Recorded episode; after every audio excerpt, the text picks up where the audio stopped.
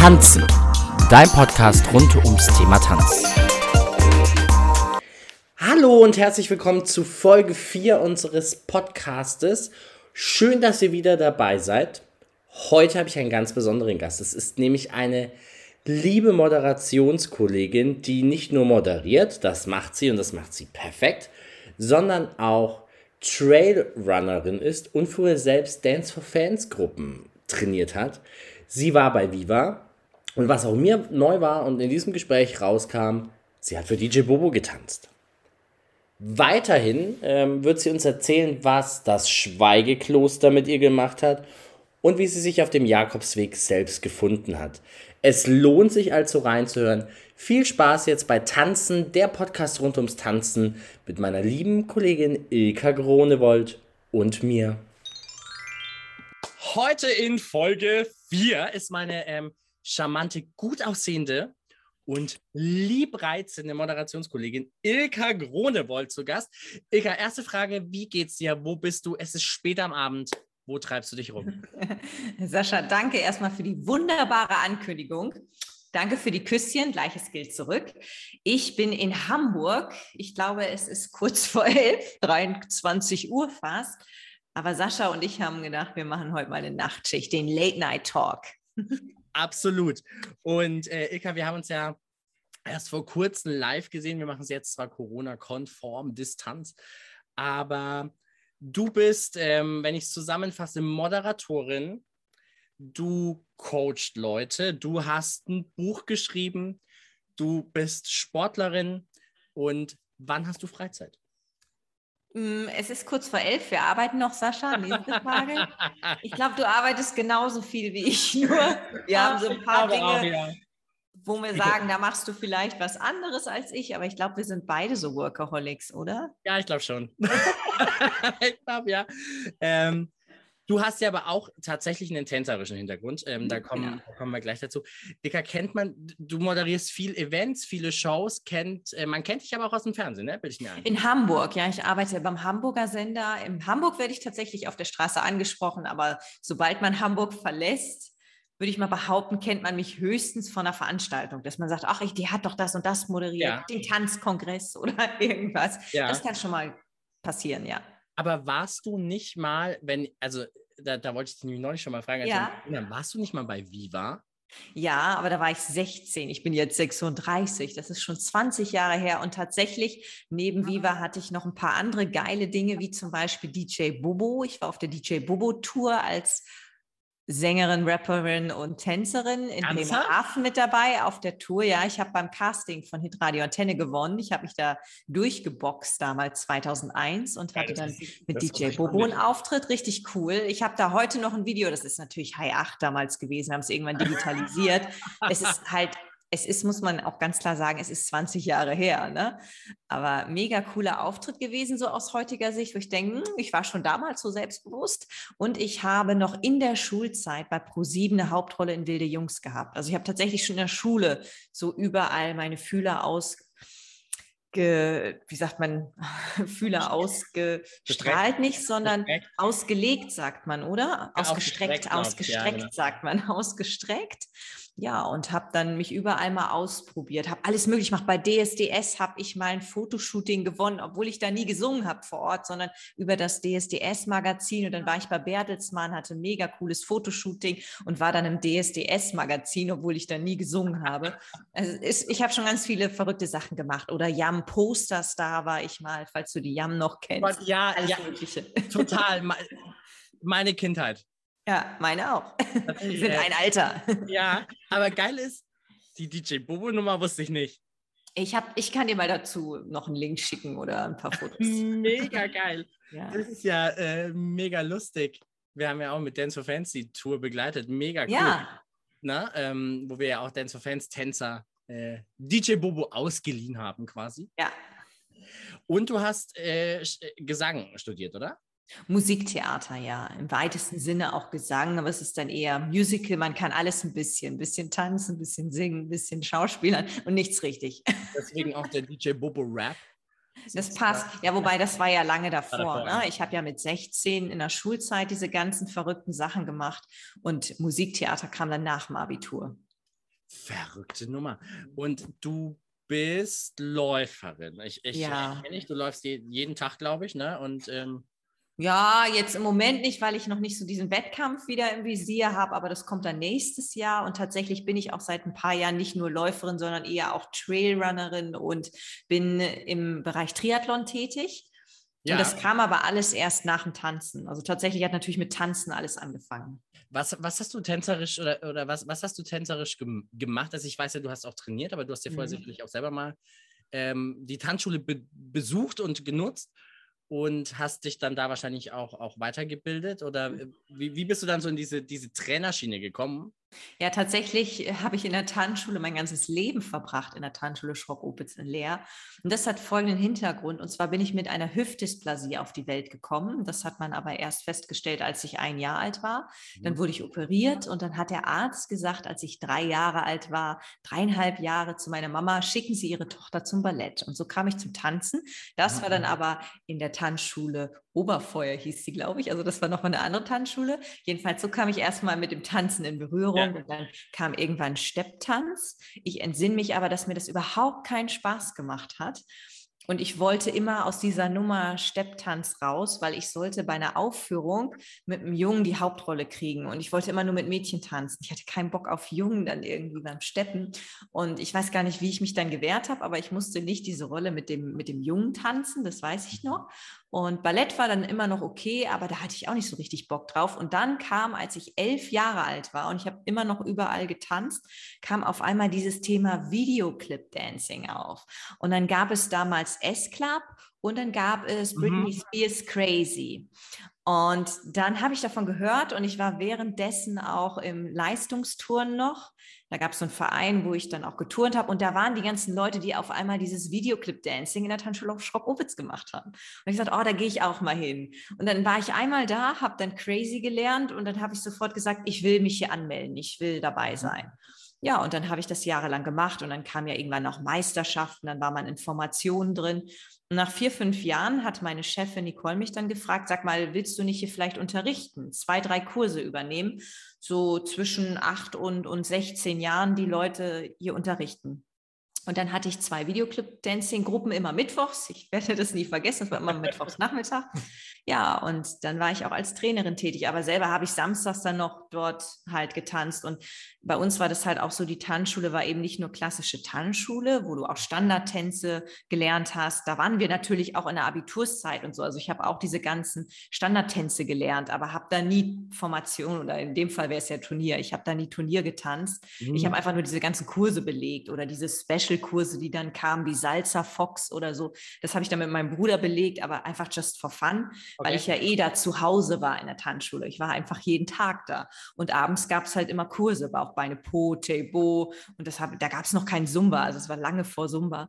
Und da habe ich halt abends immer Kurse belegt und ja, am Wochenende da getanzt, Meisterschaftstraining am Wochenende. Somit war ich irgendwie 15 bis 20 Stunden die Woche in der Tanzschule. Ja.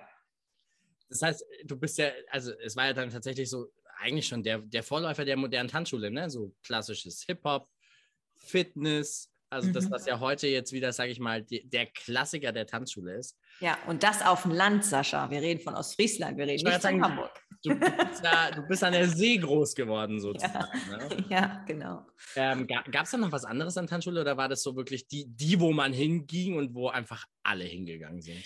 Naja, es gab schon Fitnessstudios, die dann vielleicht mal so einen Ballettlehrer noch dabei hatten, Jazzlehrer oder so. Ne? Dann gab es halt so zwei, drei Locations, wo man tanzen konnte an sich, ja, wo entweder ein Ja. Ballettlehrer tätig war oder, oder eine Ballettlehrerin. Nur so dieses gesamte Konzept, wo du wirklich alles kriegst und wo du auch deinen Abiball gefeiert hast, das gab es nur bei Shop Opitz, wo du dann die Location gemietet hast für das Gymnasium und dann wurde Ja. da der Abiball gefeiert. Das gab es nur dort in Leer. Und die haben auch in Papenburg oder sonst wo noch so Kooperationen gehabt, die waren dann nicht nur im Leer am Ende des Tages. Aber ich sag mal so, die meisten haben da aus Leer ihre Standardtänze zumindest gelernt. Da war jeder in so einem Basiskurs. Das gehört auf dem Land dazu, dass du mal so einen Tanzkurs Ja. belegt hast. Immer freitags abends, ja. Das ist natürlich zu Land und Stadt nochmal unterschiedlich. Ja, klar. Das Ja, ja. ist ganz klar. Aber das ist total spannend, weil, wenn man es wirklich so hört, war es ja wirklich schon die moderne Tanzschule, die es heute gibt, nur vor, ich sage jetzt mal, äh, 20 Jahren zurück, sozusagen. Mhm. Hast, du, hast du auch Turniergruppen trainiert oder war es dann wirklich nur so für den Private Fun? Ja, für die Meisterschaft im Videoclip Dancing habe ich tatsächlich auch Gruppen trainiert. Ich musste das dann irgendwann aufhören. Ich habe das versucht, noch als ich nach Hamburg gegangen bin, 2005 weiterzumachen. Ich konnte ihm aber einfach nicht gerecht werden, weil ich halt einfach nicht wusste, wie ich jedes Wochenende zu meiner Familie kommen soll ist ja auch ein zeitlicher Aufwand, wenn du erst mal drei Stunden hinfährst und dann das ganze Wochenende da verbringst. Und dann musste ich leider sagen, sorry, das muss jemand anders übernehmen. Ich glaube sogar meine Chefin hat es dann übernommen, um eben wie auch dann niemanden zu enttäuschen. Ja, und dann haben wir noch mal einen Anlauf versucht, letztes oder vorletztes Jahr, es war auf jeden Fall vor Corona, da muss es vorletztes Jahr gewesen sein, für die Ü30. Also alle, die über 30 mhm. sind, sollten jetzt noch mal so eine Formation zusammenstellen. Und die Leute, die natürlich auf dem Land geblieben sind, für die war das einfach zu sagen, ja, ich bin ja jetzt eh hier immer noch beim Fitness, können wir ja so eine Gruppe bilden. Und da war ich auch dann ein paar Mal noch in Leer und habe dann aber auch gemerkt, naja, wenn ich am Wochenende zum Beispiel Marathon laufe und in Frankfurt bin, ich kann dem einfach wieder nicht gerecht werden. Ne? Wenn das in Hamburg gewesen wäre, hätte ich das hingekriegt. Das ist super schade, weil natürlich die Leute, wenn man die dann wieder sieht nach 10, 15 Jahren, das ist ja wie, wie früher dann. Ne? Also dann kommen ja alte Emotionen hoch und wir können alle noch die Choreografien von früher. Du machst die CD an und die ganz alten Sachen, die man in der Schulzeit gelernt hat, die hat man nicht vergessen. Ja. Das, was dann vor fünf Jahren passiert ist, das vergisst du, ne? Aber das, was du wirklich als Kind gelernt hast, die Choreografien kennst du immer noch. Das waren halt auch noch geile Choreos, ne? Ja. Das muss man halt auch einfach mal dazu sagen. Jetzt ja. hast du gesagt, du bist mit einer, mit einer Hüftdysplasie ähm, auf, die, auf die Welt gekommen. Mhm. Was stelle ich mir darunter vor? Was, was ist das genau? Und zwar bedeutet das, dass dein Knochen nicht richtig in der Pfanne ist an der Hüfte, also mhm. versetzt ist. Und das hat dann zur Folge, dass du entweder in den Rollstuhl musst, dass du entweder eine Spreizhose bekommst oder operiert wirst. Und ich bin operiert worden. Okay. Das heißt, das Einzige, was jetzt heute davon noch übrig ist, ist ungefähr so eine lange Narbe am rechten Oberschenkel. Also die ist schon recht lang. Ich werde auch jedes Mal beim Marathon, wenn ich massiert werde oder so danach immer angesprochen. Was haben Sie da denn gemacht und so, ne? Weil es natürlich immer wie so ein Unfall aussieht. Aber tatsächlich eine Narbe, auf die ich sehr stolz bin, weil das damals nicht so selbstverständlich war, dass ich da so heile rausgehe aus der Nummer, so als Baby, als kleines Kind und dann auch so Extremsport machen kann. Ich meine, ich laufe 100 Kilometer am Stück, ich mache Ironman. Es ist jetzt nicht mal eine Stunde tanzen, sondern es ist ein bisschen krasser, was ja. ich mache. Und es ist schon erstaunlich, dass so mein ganzer Korpus das bis heute mitgemacht hat. Das, das finde ich nämlich auch super spannend, weil man sich ja denkt, wenn man, wenn man mit, mit einem Hüftleiden, sage ich mal, auf die Welt gekommen ist und zwar operiert wurde und auch alles gut ist, wie man, wie man dann auf die, auf die Idee kommt oder Schnapsidee kommt, das weiß ich noch nicht genau, dann sagen, oh geil, du, ich glaube, ich laufe mal einen Marathon.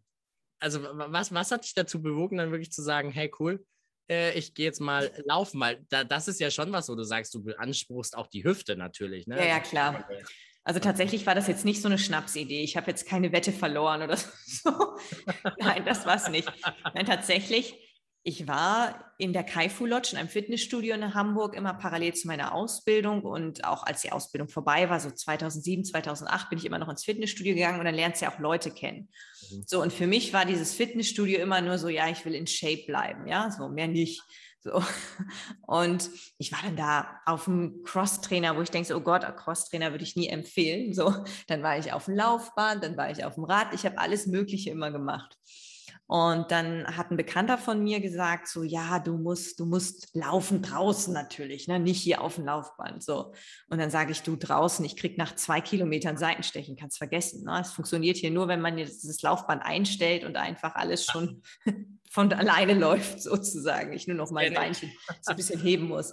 Naja, und dann ist er mit mir am ersten Tag einmal um die Alster gelaufen, das sind so 7,4 Kilometer. Mhm. Am zweiten Tag, also wirklich direkt danach, ist er zweimal rum und am dritten Tag dreimal. Und das ist ja dann schon Halbmarathon, wenn du dreimal rumläufst, A, 7, noch was.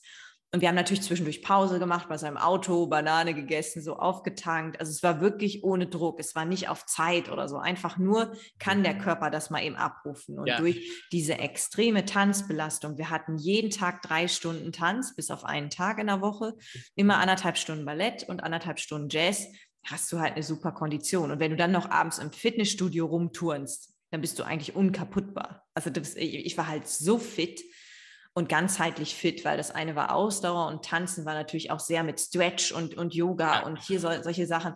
Das heißt, ich hatte wirklich einen äh, super, super geshapten Body, wenn man so sagen will.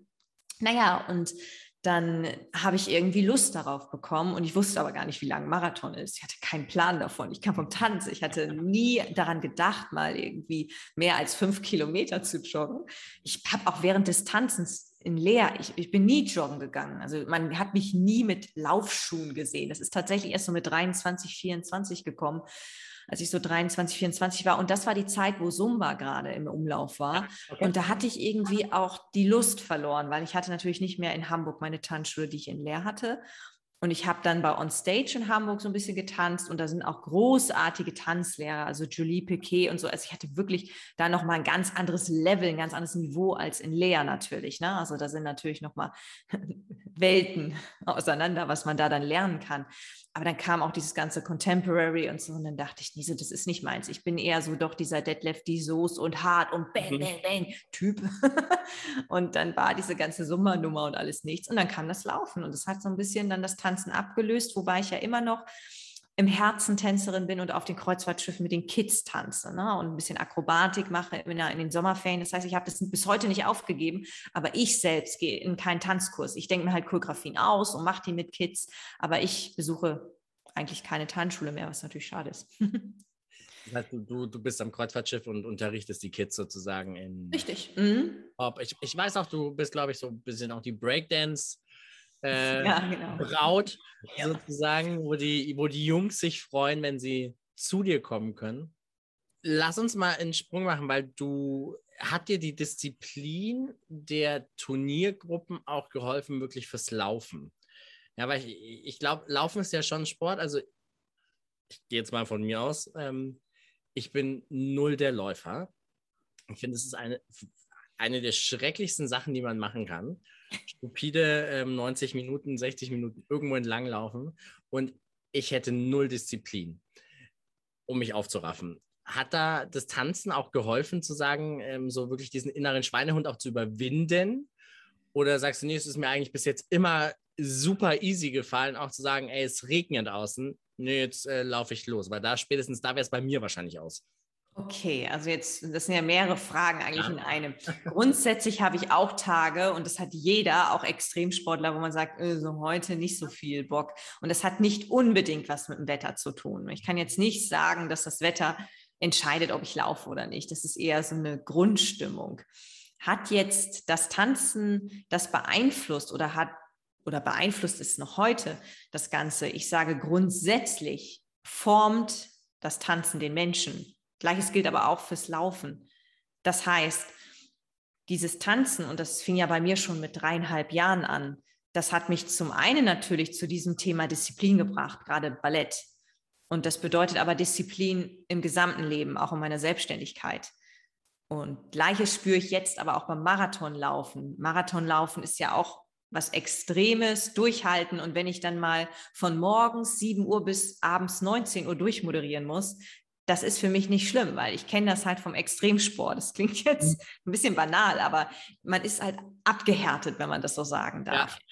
Und das ist halt so, dass das Tanzen natürlich alles so ein bisschen, sage ich mal, schon mal geformt hat und mir das Leben dann mhm. danach leichter gemacht hat.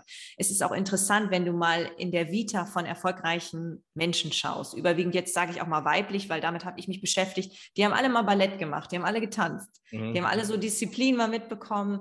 Und ich ja. meine, du kannst natürlich beim Tanzen noch viel, viel mehr lernen. Einmal so eine Gruppendynamik, wie verhalte ich mich in der Gruppe. Aber es fängt ja schon an bei Pünktlichkeit. Also hast du jemanden in der Tanzschule, der sagt, hier, ja. wenn du zu spät bist, kommst du nicht rein. So streng war das nicht, ja. Aber ich weiß, in der Ausbildung war das so, wenn jemand an der Stange gegähnt hat, so weil er müde war, weil er vielleicht noch bis nachts gekellnert hat, damit er diese blöde Ausbildung finanzieren kann, so mal äh, unter uns gesagt. Ja. Dann ist der Tanzlehrer einfach zur Schulleitung gegangen, hat gesagt, mit solchen Menschen arbeite ich nicht. Franzose, was soll ich sagen? Der ja. ist dann einfach rausgerannt, hat gesagt, nö, ich unterrichte erst wieder morgen, das ist keine Disziplin, keine Arbeitseinstellung und ich gehe. So, und das formt dich natürlich schon. Absolut. Ja? Absolut. Hat sich das auch auf dein Buch gebracht? Also dein Buch heißt ja Empowerment, Wegweiser ähm, in ein erfülltes Leben. ja. Hat dich das auch, auch dann dahin gebracht, dass du sagst, du schreibst dieses Buch? Nee, das hat eigentlich gar nichts damit zu tun. Okay. Das war jetzt einfach nur äh, Corona geschuldet. Corona ja. hat dazu geführt, dass ich Zeit hatte, zu Hause war und nicht abends irgendwo eingeladen war, wie wir alle. Wir saßen zu Hause. Der Keller war schon aufgeräumt und alles. Und dann hat man sich überlegt, was macht man jetzt? dann habe ich die Zeit genutzt, weil ich wollte auf jeden Fall aus dem Jahr etwas Gutes machen und nicht am Ende des Jahres sagen, ach Mist, Corona, wann ist es endlich vorbei, sondern wirklich so, ja okay, ich habe irgendwie das Beste aus diesem Jahr gemacht, egal was passiert ist. Mhm. Und das würde ich auch aus heutiger Sicht, wo man sagt, jetzt ist ja schon fast das zweite Jahr mit Corona vorbei, würde ich ja. trotzdem sagen, ich habe immer das Beste gemacht und es hat mich nochmal in vielerlei Hinsicht wirklich auch bereichert oder mich aufs nächsthöhere Level gebracht oder auch mich nochmal geformt, was auch immer. Jedenfalls habe ich dieses Buch, ich halte es mal rein, ja, habe ich letztes ja. Jahr geschrieben und da berichte ich natürlich über ganz viele Dinge, wie die Tanzschule, wie mein Leben in Ostfriesland startete, aber auch über Dinge, wie motiviert man sich, wie kriegt man Energie für den Alltag, was bedeutet Feng Shui, was kann Feng Shui mit dir machen, was kannst du für deine Altersvorsorge tun, also wirklich, wenn du schon hörst, das sind ja alles total verschiedene Sachen. Warum bin ich in ein Schweigekloster gegangen? Ich war mal im Schweigekloster, was machen Jakobswege mit mir?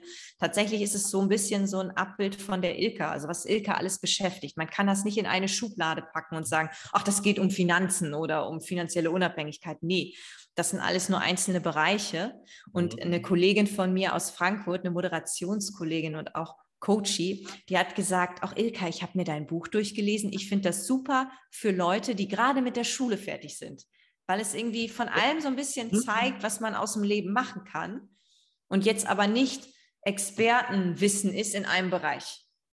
Okay.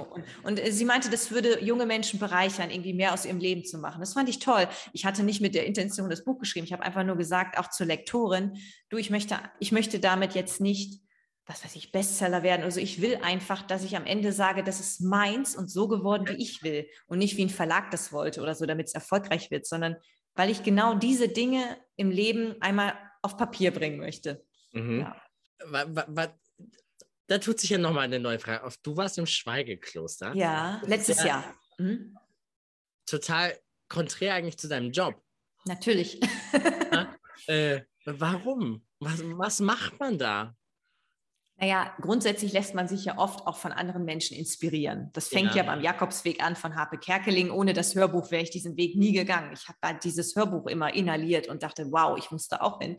Und ähnlich war es beim Schweigekloster. Ich hatte das von Kolleginnen auch mal gesehen und dachte, ach, die waren da hier und da. Der eine in Indien, der nächste hier in Deutschland. Und dann dachte ich auch in Corona, mh, mm, ja, du hast jetzt ja noch im Sommer ein bisschen Zeit. Und dann habe ich mich damit beschäftigt und dann bin ich eine Woche in so ein Schweigekloster gegangen, weil ich auch einfach mal wissen wollte, wie schafft man das? Also schaffst du das jetzt nur durch Disziplin? Mhm. Oder ist es irgendwann einfach so wie, wie bei Big Brother, wo du die wo du die Kameras nicht mehr wahrnimmst. Also ja. es quasi im Schweigekloster das Schweigen für dich komplett zur neuen Normalität wird. Mhm. Also dass du gar nicht mehr dich disziplinieren musst. Okay.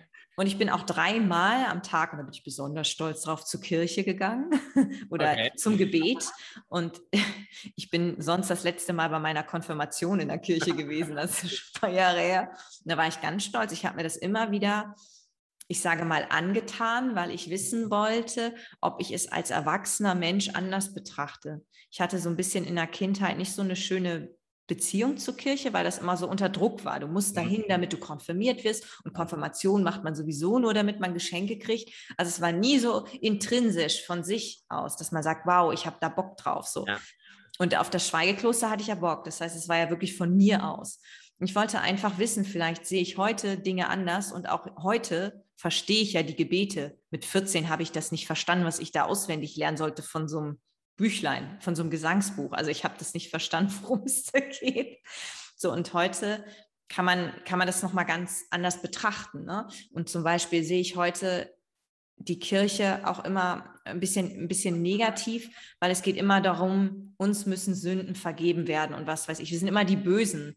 Und ich kenne halt super viele Menschen, die sich engagieren und Gutes für die Welt tun. Warum muss man dann immer über das Sündenvergeben in der Kirche sprechen? Man könnte ja die Hälfte der Zeit sagen, wir loben die, die Gutes getan haben. Ja. So, und die andere Hälfte sagt, sagt man, ja, die, die Sünden begangen haben, deren Sünden werden nun vergeben oder so. Aber so ist, so tickt es nicht. Und das finde ich schade. Also ich glaube, man muss es nochmal so Nennt man das Reformieren? Nein, man muss es irgendwie ja, vielleicht nochmal neu aufsetzen. Ja, Reformieren ist, glaube ich, glaube ich, ganz ja. gut. Hat, hat das Schweigekloster also mit, mit der Ilka davor und der danach auch was gemacht? Ja, tatsächlich war es krass. Du hast da ja sehr viel Ruhe. Du ruhst ja in dir selbst und ich habe auch sehr viel geschlafen, muss ich jetzt zugeben. Es ist jetzt nicht so, dass ich nur sechs, sieben Stunden wie zu Hause geschlafen habe, sondern schon mal neun Stunden oder so. Und das Krasse ist, dass ich danach, als ich zurückkam, Nächte durcharbeiten konnte. Und das habe ich auch von anderen gehört. Das passt jetzt ganz gut, weil ich kurz vor Abgabe des Buches war und nur noch so den Rest und das Schweigekloster eingebaut habe und eben nicht mehr so viel schreiben musste, aber äh, unter Druck dann irgendwie noch eine Woche Gas gegeben habe am Buch. Das passte ganz gut. Und ich war so erstaunt. Ich bin dann irgendwie mit zwei Stunden Schlaf klargekommen oder so, wo ich denke, so, wow. Und es war nicht, weil der Wecker mich geweckt hat, sondern tatsächlich, weil der Körper gesagt hat, das reicht. Krass. Ja, das also, ist echt, musst du auch mal machen, einfach so als Erfahrung. Eine Woche reicht erstmal als Erfahrung. Und du redest dann wirklich 24 Stunden gar nichts? Nee, tatsächlich habe ich mich eingecheckt oder bin dahin und hatte so einen Gastpater.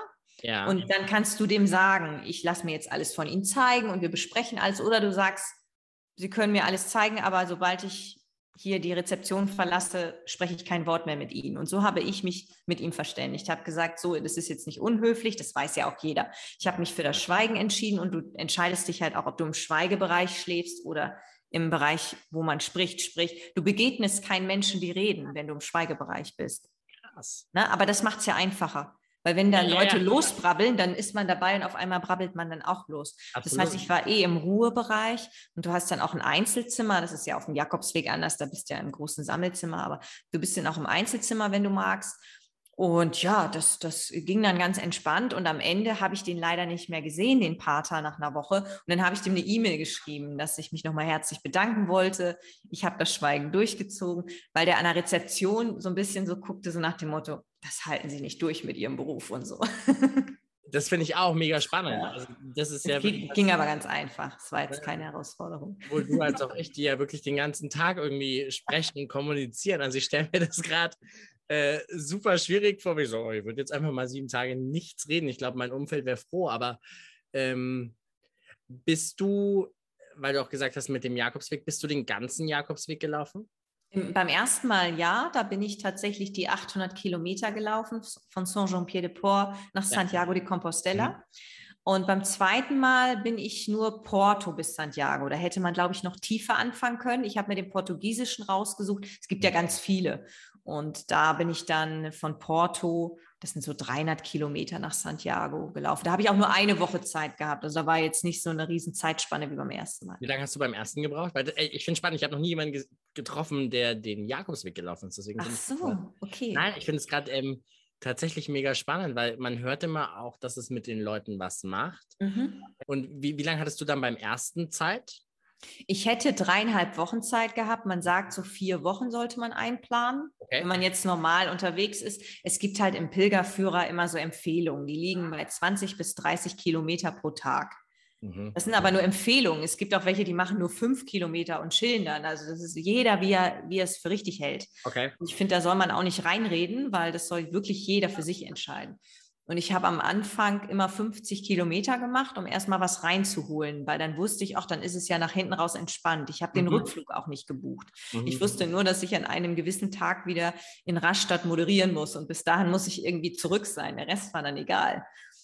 Und dann war es aber leider so, und dann kommt natürlich bei mir doch der Ehrgeiz durch, dass alle gesagt haben, naja, das hältst du ja nicht durch, 50 Kilometer. Und dann habe ich es natürlich dann beweisen wollen. Das ist natürlich ein bisschen ein Konträr zum eigentlichen Jakobsweg. Aber der Unterschied ist, ich bin halt ja nicht gerannt oder so. Ich bin einfach nur ewig lang gelaufen. Also die meisten kommen um 15 Uhr zu Hause dann in ihrer Herberge an und ich bin halt um 19 Uhr erst angekommen, hatte dann aber auch 20 Kilo mehr 20 Kilometer mehr auf der ja. Uhr.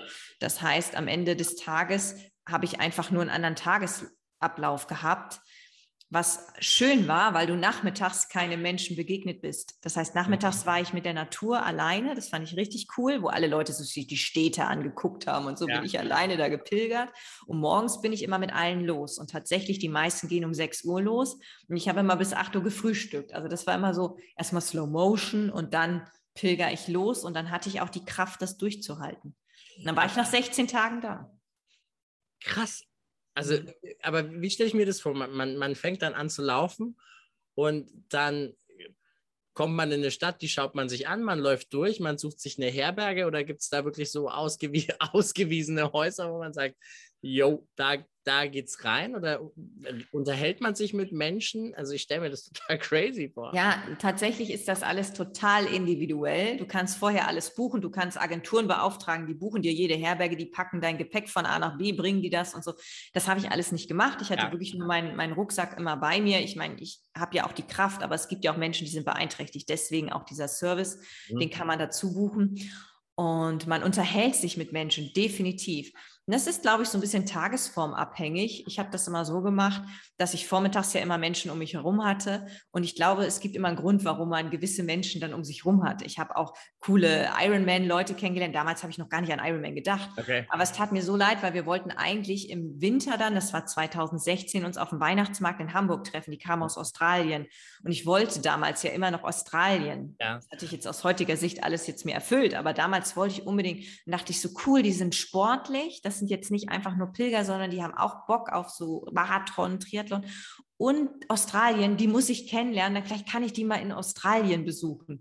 Und ich habe dem meine Visitenkarte mitgegeben, weil ich nämlich kein, kein Social Media während des Pilgerwegs gemacht habe. Ich habe zwar mein Handy für Notfälle dabei gehabt, aber habe gesagt, ich öffne die App nicht. Das heißt, ich öffne die erst wieder, wenn ich in Deutschland bin. Und ich habe halt gehofft, die schreiben mir eine E-Mail dass ich dann, wenn ich in Deutschland bin, denen dann antworte und sage, ja, hier, wir treffen uns auf dem Weihnachtsmarkt in Hamburg und vielleicht besuche ich euch dann mal in Australien. So, mhm. das war mein Plan.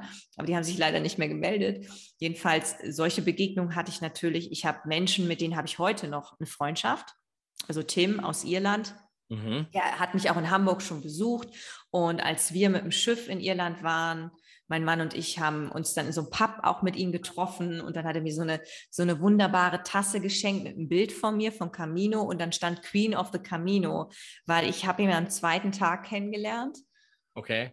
Und es war sein zweiter Tag, mein erster Tag. Und ich war auf der Suche nach einer Herberge abends. Mhm. Da kommen wir dann auch zurück zu deiner Frage. Und er war da mit einer Truppe. Manche laufen ja auch mit drei, vier Leuten mhm. und die waren auch auf der Suche nach einer Herberge. Und dann meinten, die kommen doch mit. Und dann habe ich so meine Story erzählt, dass ich halt erst den ersten Tag unterwegs bin. Und es waren ja die Pyrenäen, das ist ja so der anstrengendste Moment. Und wenn du dann hörst, krass, die macht mal eben so zwei Etappen an einem Tag.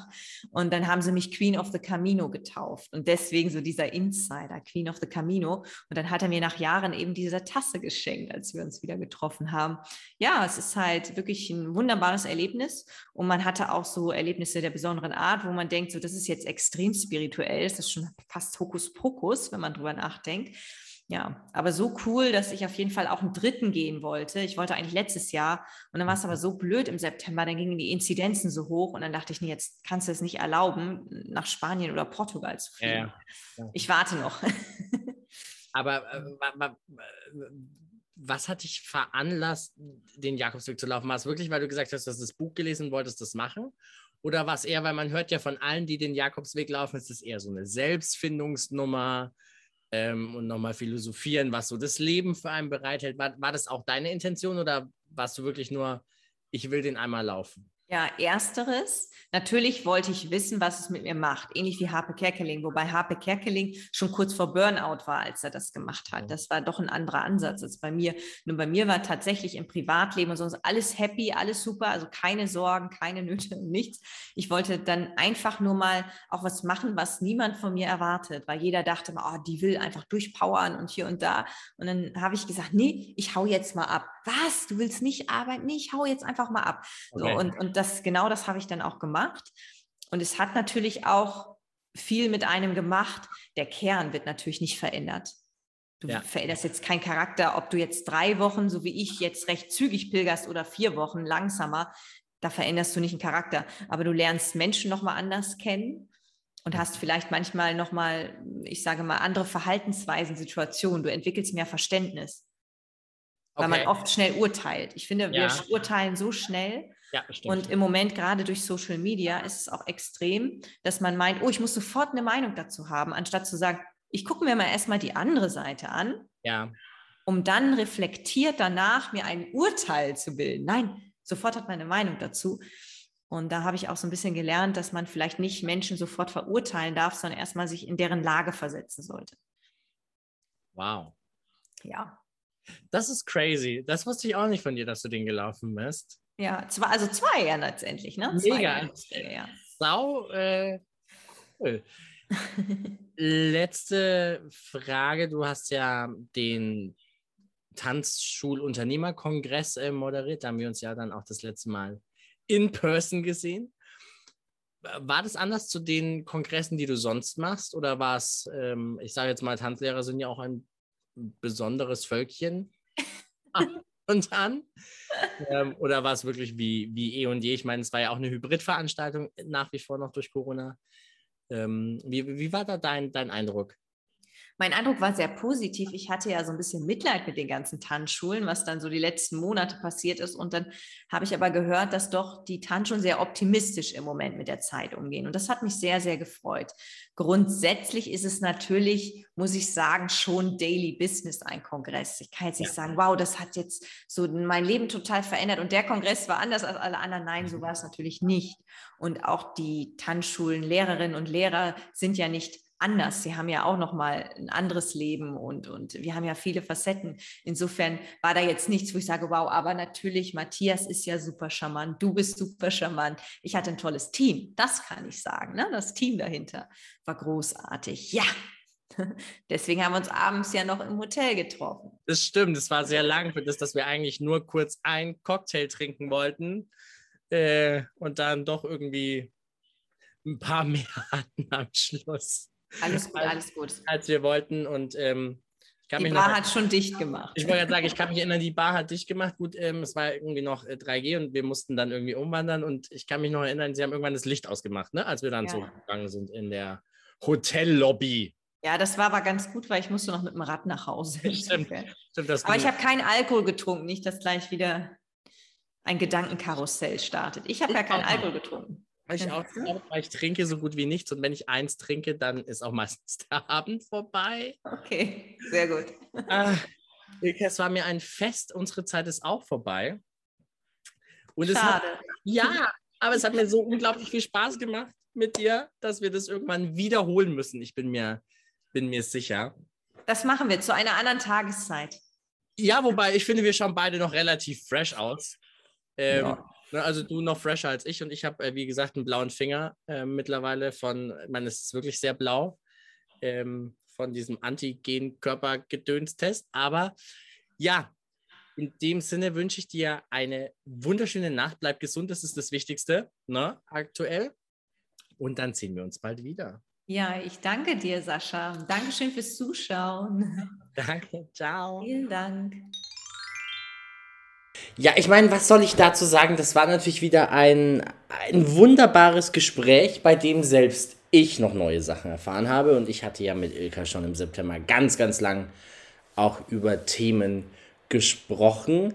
Aber auch das Schweigekloster, das war sogar für mich neu. Und da sollte ich mal drüber nachdenken, ob ich vielleicht auch ins Schweigekloster gehen sollte, mal so eine Woche. Aber dann gibt es natürlich keinen Podcast, das wäre auch schade. Deswegen glaube ich, bleibe ich lieber hier. Und wir hören uns in 14 Tagen wieder zur nächsten Folge von Tanzen, der Podcast rund ums Tanzen.